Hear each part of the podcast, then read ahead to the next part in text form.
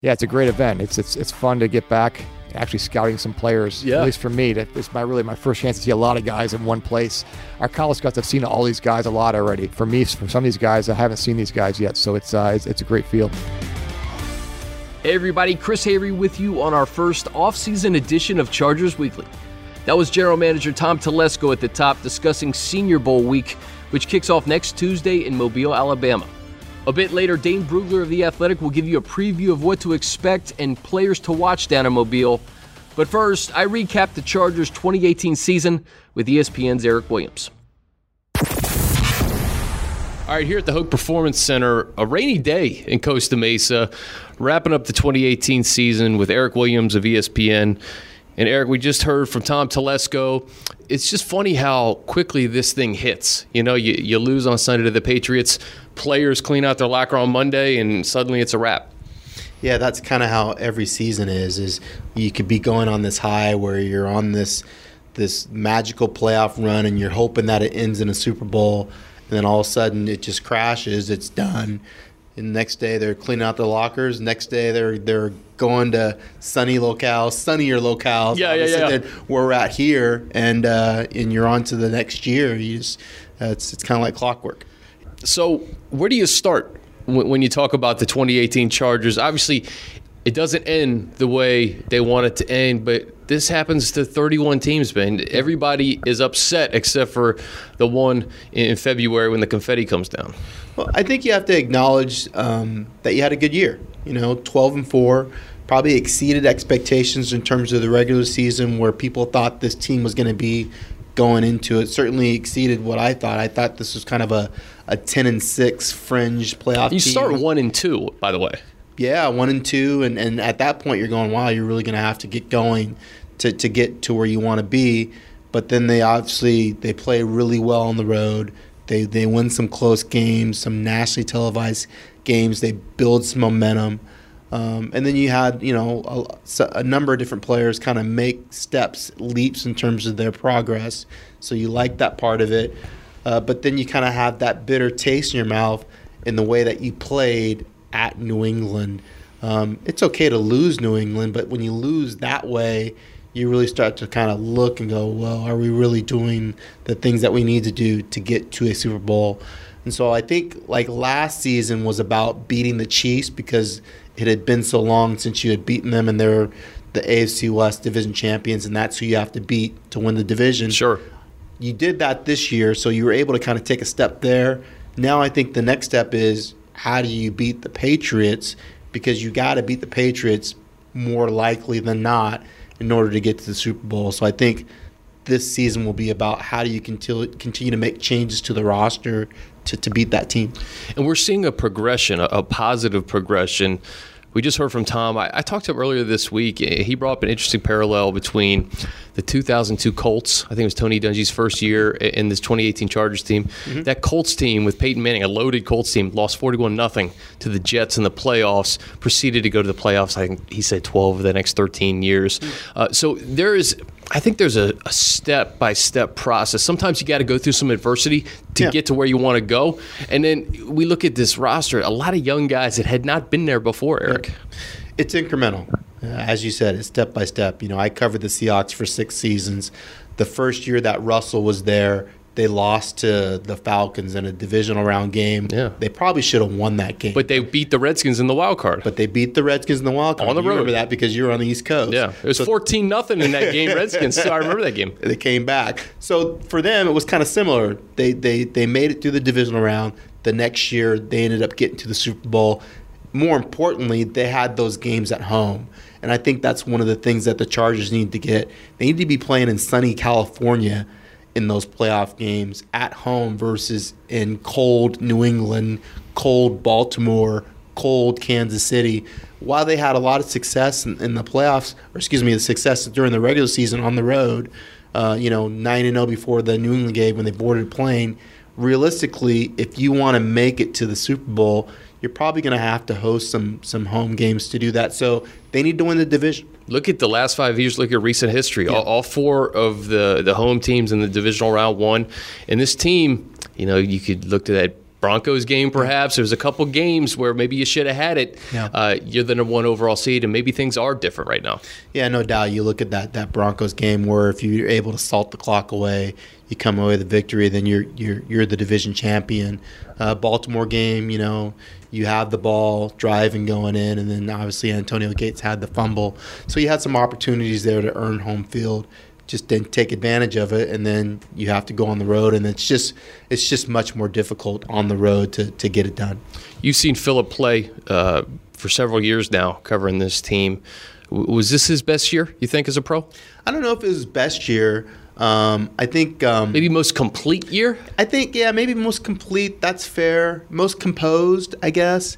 I just thought he was steady throughout the whole year, and and and the offense did a great job of executing with him.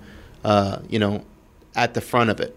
Um, so really, when you look at back-to-back years with Anthony as a head coach, his ability to kind of curb turnovers, uh, to put the offense in good situations so they're successful, and then get them into a rhythm. I think that's great. I think he can tin- continue to play this way for another two or three years. You know, I know he's in the final year of his deal, and we're kind of asking Telesco, hey, what are you going to do with Philip during the offseason? Are you going to do a contract extension? And they'll, they'll have conversations um, because I think they believe in Philip long term in terms of leading this team and that he still has a couple years left. Um, but, you know, he ain't gonna be able to play forever. Yeah. you know that window is, is closing. He's, he's he's more near the end. And I heard you ask the, you asked the quarterback draft question. You know that came up all the time last year Yeah. too, and you know we'll see, right? But it's one of those things where when you see somebody play at this level, the way that Phil is playing, you know that he's not going anywhere, as Tom said. Yeah, he's not going anywhere, and and rightly, I think if you have Philip Rivers where he's at, and then how much he's earning in terms of compensation, you want to do your best to to surround him with as much talent as possible to help him get to that point. In order to do that, you have to draft talented players early in the draft. And then maybe once he, you feel like it, it, there's no longer a, a chance, then you start thinking about quarterback at that point. But I think as long as Phillips in that window where you feel like he can win a Super Bowl, you want to just continue to, to surround him as many talented players on offense and defense as po- possible to make it easy to, to get there.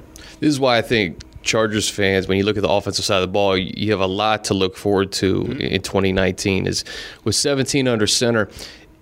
Each week, Eric, there seemed to be a different guy to kind of get the job done. You know, Melvin in Buffalo and Cleveland, Seattle. You know, Keenan and Justin Jackson. You know, winning a game in Pittsburgh. you know, Mike Williams in Kansas Mike City. Williams in Kansas City.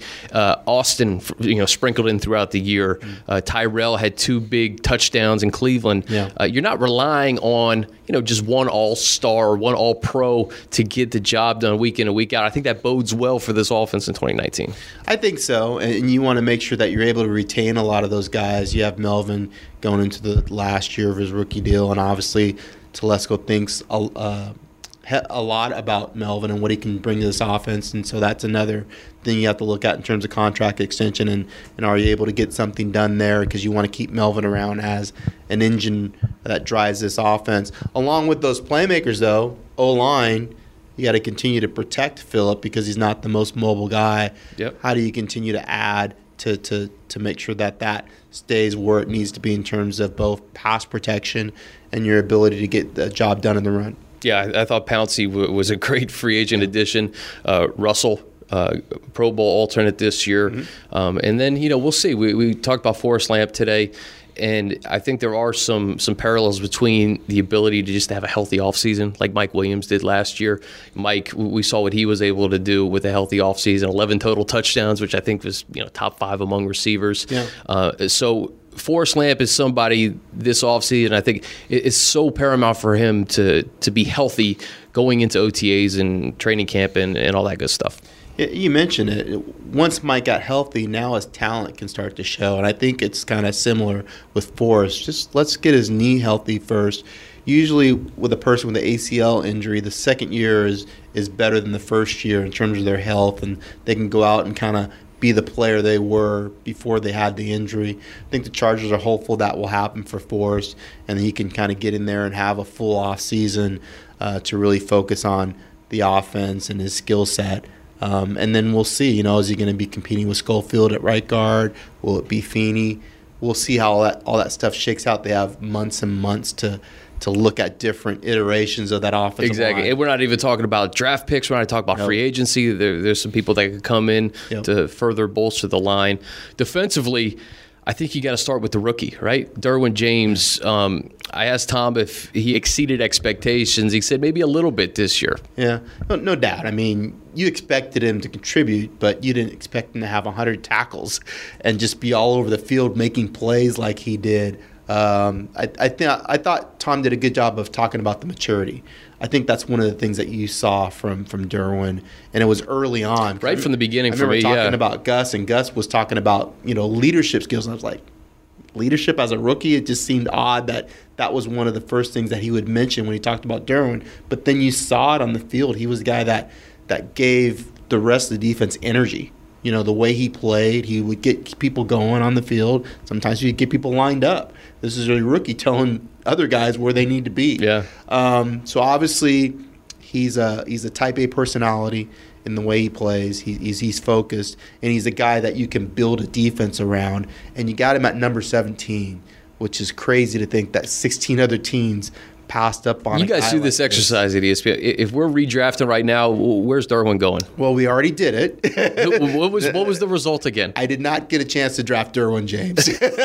Let me just say that. I had to pick somebody else. Okay, so the way the exercise worked is- you you're at 17, right? Yeah. Yeah, Derwin was not there. Derwin's not there in the redraft. I imagine he was probably a top five to seven I pick. think he was a top ten pick, something like that. Somebody, somebody earlier. It might have been the Niners. I wasn't sure, but, uh, but yeah, I didn't. I, I think I ended up taking the, the, the kid out of Boise State. Uh, That's still pretty good value. yeah, yeah, pretty good value, pretty good player. Uh, was on an all rookie team. Um, but yeah, you, you just it, and it's every year it's like that where guys will fall and you're like, how is that guy falling? Um, but the Chargers are thankful because they got a guy that's going to be, you know, uh, a dominant defensive player on this team for the next decade. And you look at the edge rushers, you had to have uh, a bookend pass rush duo, especially in the playoffs. Uh, I think just having Joey healthy from the beginning, we can't predict injuries. You know, no one's ever going to be able to predict what happens throughout the course of an NFL season. But when you have young guys like Melvin in his prime and Bosa, I believe entering his fourth season, uh, that's a good start. Yeah, no doubt. And, and I think one of the things that's good about this team is when you look at some of the foundational players on defense and offense, they're still relatively young. And that's kind of why we talk about that window still being open for them. Well, to how about guys back. like Desmond King, Eric, and Uchenna, who got some valuable snaps? Uh, Justin Jones got some valuable snaps this year. Uh, there's a lot of young guys who Telesco and company have drafted Mm-hmm. over the past couple of years. Isaac Rochell's another one who kind of steadied the ship while Bosa was out. And you needed those guys to come in and make impact plays in order to defense to kind of play the way they did in the first half of the year, uh, along with glue guys like you know Adrian Phillips and Damion Square that were just good utility players that could play a number of different positions and kind of shore up you know holes or void that you voids that you had in your defense. So yeah, the young players did a good job of stepping up and playing well. Uh, you know, Michael Davis is another guy that came in and played Yep. corner and, and was solid because Trevor was a little bit dinged up, so you you needed that. And so now I think one thing that people don't understand is guys don't stay stay the same. They either get better or worse. And so you're hoping these young guys will continue to grow and get better. And as they improve and play together, your defense is going to get better. And that's really how you take those those next steps that we talked about, those incremental steps in terms of where you're going to be in your playoff positioning and then hopefully reaching a Super Bowl. You need your young players, then again, that you draft, you need to develop them and they need to get better. What areas on this football team do you think need to be improved if the Chargers are going to get a number one seed next year and go further than the divisional round? Well, I think the first thing is pass rush. I think when you look at the Chiefs, and a lot of people talk about their defense giving up points or yards, but at the end of the game, when they're in a tight game, they're able to generate pressure because of who they have as pass rushers. They have Dee Ford on one side, they have Houston on the other side, and they have that beast Chris Jones in the middle. Hit like a sack in 12 straight games. So when you're able to push from the edge and the middle, um, that makes your defense pretty tough because now your guys in the back end don't have to cover as much. So the Chargers obviously have Bosa and Ingram. They have two guys that can push from the edge. They need to get a, a, a, a dominant interior pass rusher to go along with those guys, either through the draft or free agency to add to our already pretty talented defensive line. So that would be one thing. Obviously, linebacker, when you have Kyzir, Denzel, Jatavis all finished on IR, I mean, that just hurt uh, your ability to be multiple on defense. Yep. And, you know, by necessity, you had to go out there and play seven defensive backs just because you really didn't have linebackers that could do the things that you wanted to do, that Gus Bradley wanted to do. So either those guys have to get healthy and stay healthy and you can rely on them, or you have to go out and draft uh, guys that are a similar skill set. Um, you know, I covered this defense when I was in Seattle, and when they were at their best, they had um, Wagner and I was going to say Bobby Wagner is the first name that comes to mind, right? That's kind of the guy you're looking for. You know, 6'4", 245, ran a four or five at his pro day. Very athletic. And so you don't need to take him off the field and pass. Has maybe never missed a tackle in his career. he just goes and just cleans things yeah. up sideline to sideline. And along with that, KJ is 6'4", 255 pounds. He can rush, he can cover, and he can tackle in space. And so they play nickel 70% of the time. They don't have to to rotate guys in and out that much because those guys can do all those things. And so I think when Gus Bradley's defense operates at its optimum capacity, you have two guys inside that can do that for you. The Chargers are doing it differently because they don't have those guys. So you're asking Adrian Phillips and Jahleel to go down in the box as smaller guys to do that, and the Patriots took advantage of that. Yeah, that Baltimore game too was a brilliant game plan, but it was also out of necessity sure. too, as you, as you mentioned. Uh, finally, Eric, this weekend the Chargers have seen all four of these teams. I mean, the Saints, it was at the Jack Hammett Sports Complex. You, you play the Rams earlier in the year, mm-hmm. Chiefs twice, obviously the Patriots last week. Mm-hmm. Uh, what are your prediction, early impressions of this these matchups? Well, I think let's go AFC first. Yeah, go AFC um, first it, it looks like weather's going to be a little better than predicted early on. So it might not be as much of an better issue. is still like 15 degrees. Still pretty cold.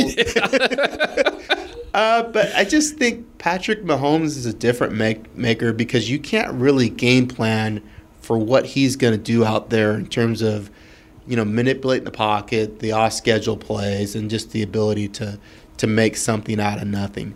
Um, and so I think that gives them an edge, along with playing in KC in the home crowd. I think that we were there in December. You know how loud that place gets. Yeah, and so I, I like their ability to um, to to create offense against the Patriots, which I think is a good defense and obviously well coached. But um, I like the Chiefs in that game. Um, even though it's Tom Brady and, and everything that the Patriots bring to the table, you know that they're going to be well coached and they'll be prepared. I just I think Patrick Mahomes is kind of the X factor in that game. Yeah, I think home field is the, is the X factor too. It's yes. just it's just history shows it.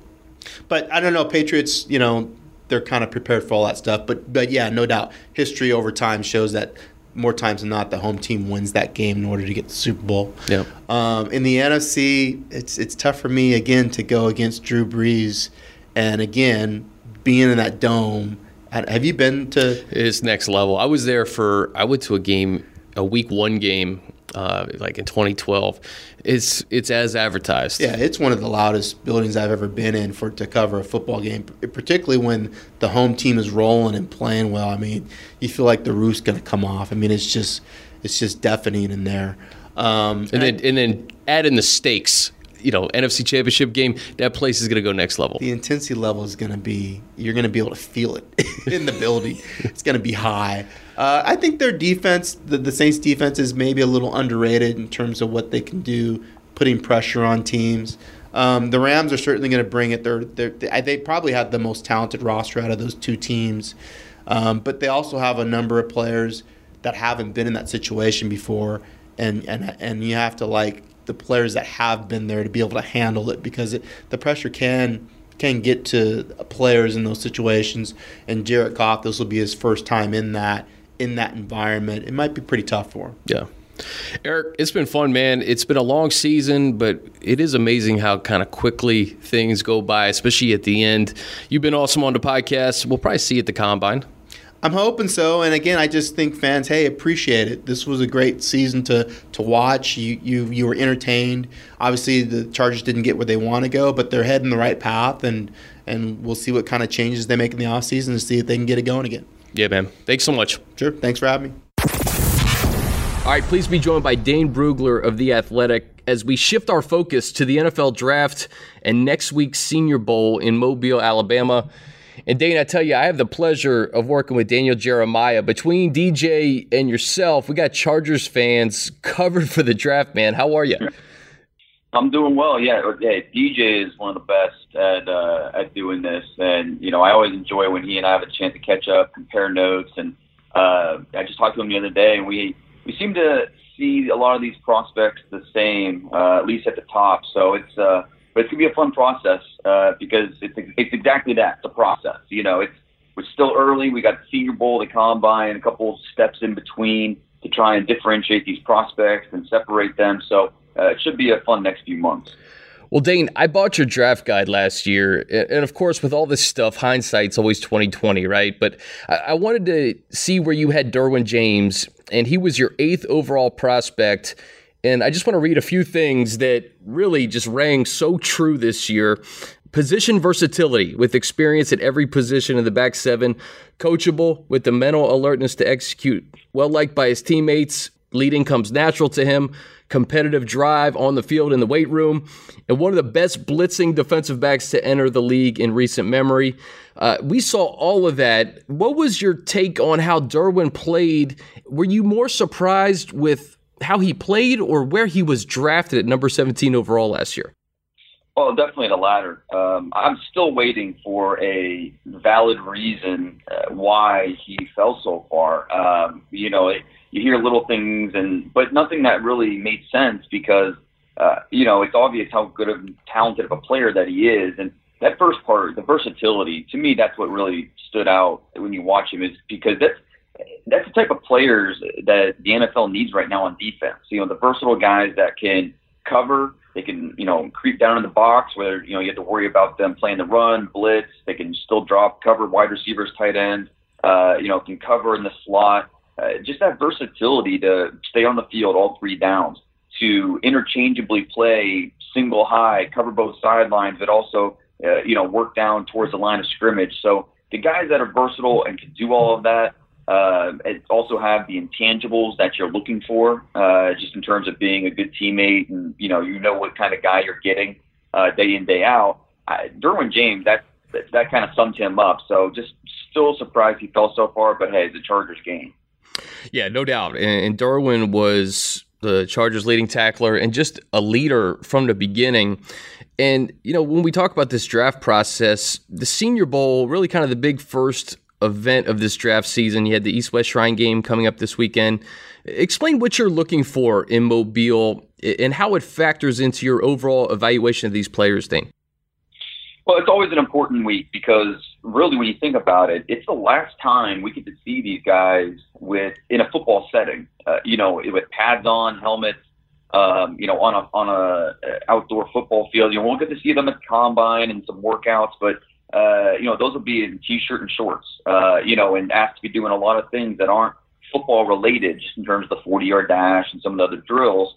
Uh, but with uh, at the Senior Bowl, we're actually going to get to see some pretty interesting one-on-ones and some, you know, seven-on-sevens and uh, a lot of drills that help, uh, you know, really evaluate the traits, evaluate them on a on the on the same field where they're going up against some of the better players around the country uh, it's always an important week uh, in terms of evaluation purposes, and really, it should be used as a, a way to cross-check what you saw on tape during the season. Uh, you know, is he?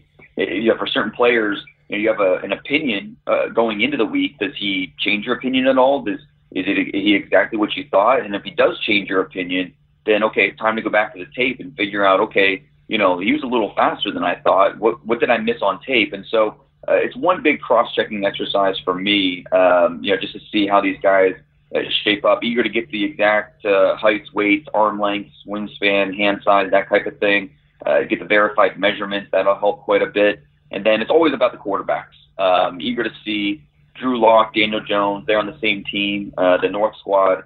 uh, it'll be similar to last year when we had Baker Mayfield and Josh Allen on the same team. So practice after practice, we could see, you know, each we compare compare each throw that they make and get a really good chance to uh, uh, kind of put them next to each other and just to see how they do. So Drew Lock, Daniel Jones, two potential top ten, top fifteen picks it'll be good to compare those guys one after the other. Yeah, I was just going to ask you. I think three of your top five graded quarterbacks at this point are going to be in Mobile. You talk about Daniel Jones from Duke, Drew Lock, Missouri, Will Grier from West Virginia.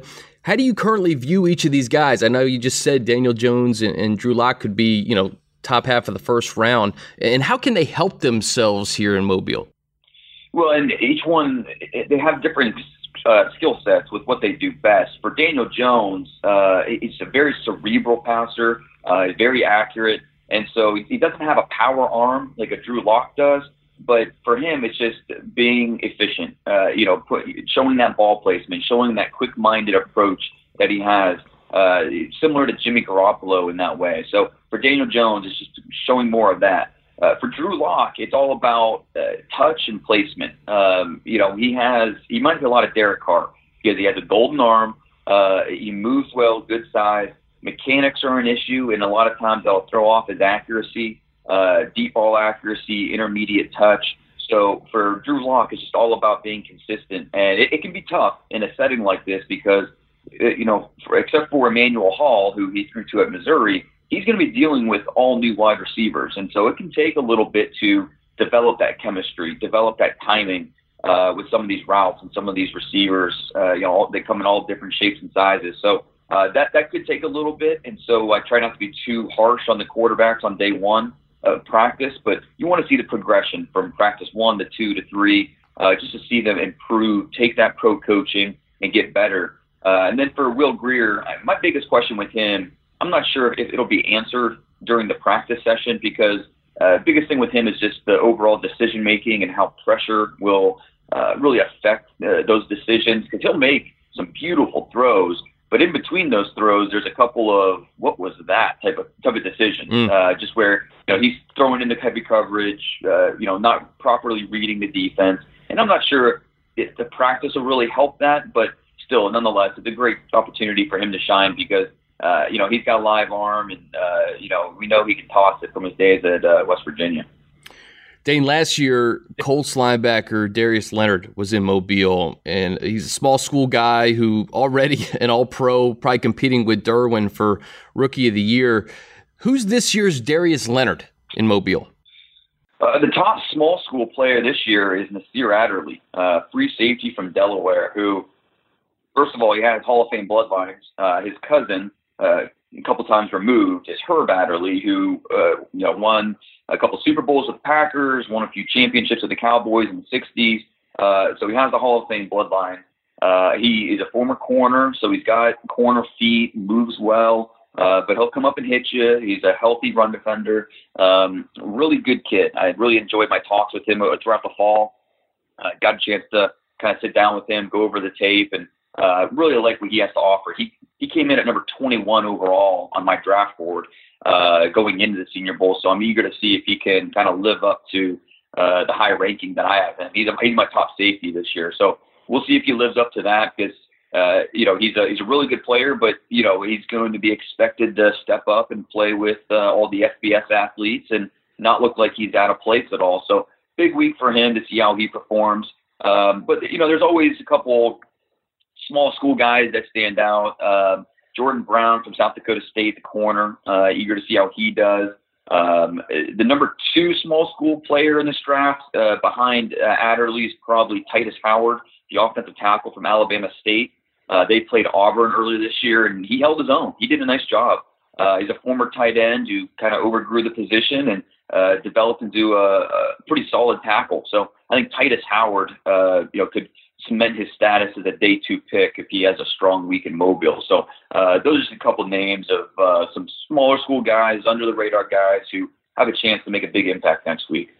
Let's shift to the O line because I think it could be a position group the Chargers could home in on uh, during the draft at some point. Yodny Cajuste from West Virginia, Dalton Risner, Kansas State. Both of those guys look like they can come right away and make an impact. Anybody else in that O line group that you're looking at?